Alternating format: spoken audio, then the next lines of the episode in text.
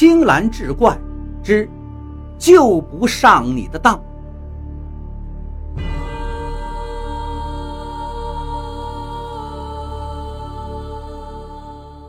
话说李家庄有个李大牛，是个赌徒，一天到晚只想着赌钱，可是呢，手气又太差，十赌九输，往往是辛苦一年挣的钱不够他半个冬天赌的，输光了就把家里能卖的东西拿出去变卖。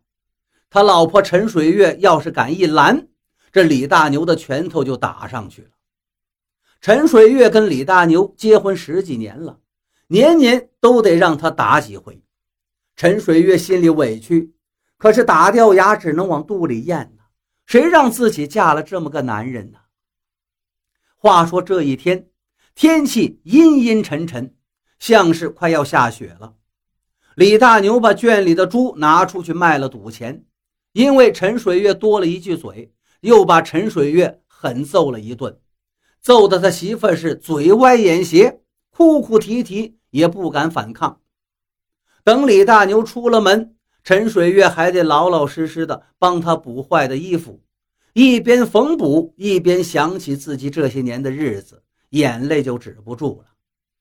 陈水月没想到，他这一哭呀，可是乐坏了守在外面的一个吊死鬼这个吊死鬼呢，也是个女人，跟陈水月一样。男人也是个赌徒，他男人输光家里所有的东西之后，就把他也给输了。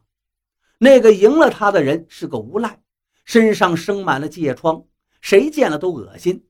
他一想要被这么个无赖糟蹋，一气之下就上吊寻死了。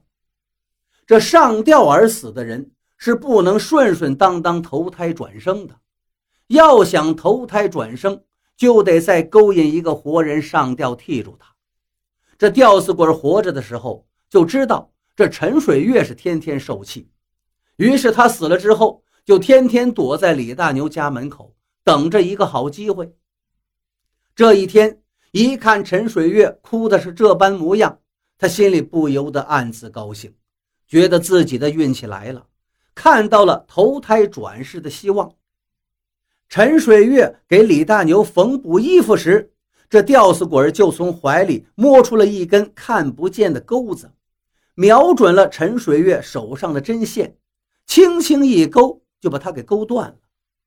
线断了，陈水月一看，赶紧左一抿，把线再接上去，继续缝补。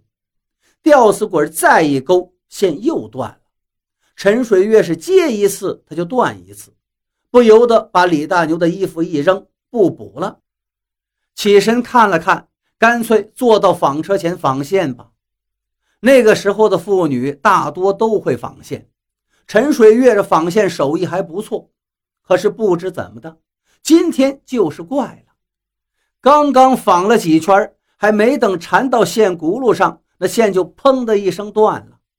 接上线头再纺。还是砰砰砰的接连着中断，断了七八回，陈水月再也忍不住了，嚎啕大哭起来。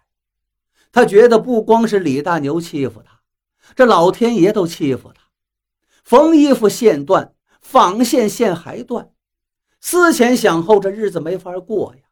爸爸爸，我死了得了。陈水月想着就要去死。不是跳井就是上吊啊！陈水月这心眼好，想着自己不能因为死了把这井给弄脏了，村里人怎么吃水呀？干脆我上吊吧。于是起身找了一根绳子，把绳子在厢房的门框上系好，刚想把头伸进去，肚子咕咕噜噜叫了起来。原来呀，因为李大牛打他，到了现在他一口饭都没吃呢。一想自己眼看就要死了，怎么着也得吃顿饱饭吧，临死也得做个饱死鬼呀。于是陈水月来到面缸前看了看，里头呢倒是还有一瓢白面。平常日子经常都是吃糠咽菜，这回要死了，也就不管他李大牛了。于是扫了扫面缸，把面都弄出来，拿水一揉，在锅里就烙了一张大饼。大饼吃了一半，他就噎住了，他就想着舀一碗水喝，饼呢没地方搁，出门瞅瞅，看见自己系好的绳子扣在风里摇来摆去，就把那半张大饼塞进绳子扣里，自己先去舀水。他是想等会儿把大饼吃了，就着绳子上吊，然后什么都不管了。就在这时，陈水月忽然听见有个声音在叫他。而且这声音还是咬牙切齿的，他一惊，抬头一看呢，只见在头顶上吊着半张大饼的绳子扣自己收紧了，不大会儿的功夫就勒到了一起，把那半张大饼又从当间勒成了两半，砰的一声掉到了地上。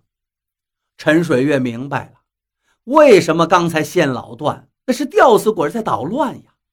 刚才自己把那饼吊到绳上，绳子一沉，吊死鬼肯定认为自己上吊去了，赶紧收绳子。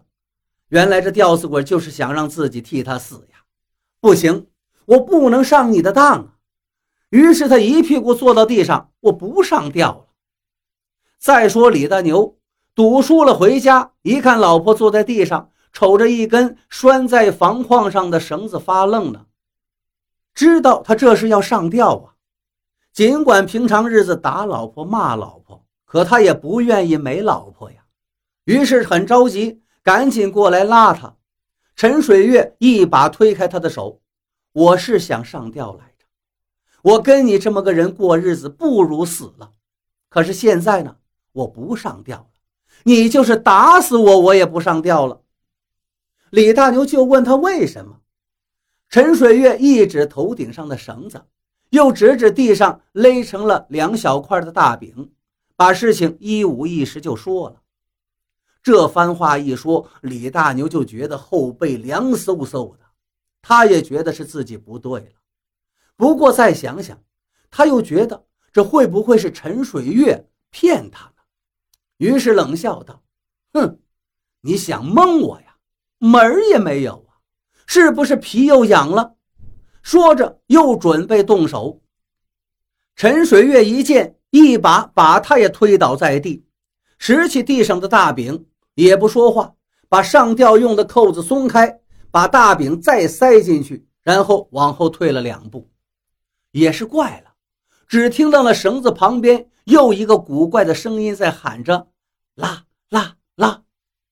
说着。那绳子扣就紧紧地勒到了一起，又把那一小块大饼勒成了两半，哗啦一声掉地上了。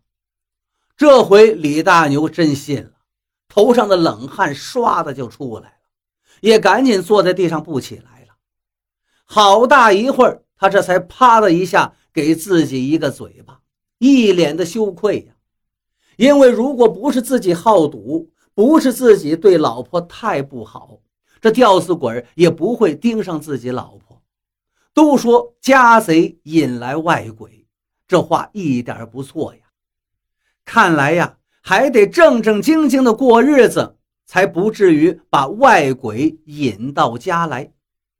打从那天起，李大牛也不再出去赌博了，跟陈水月好好的过起了日子。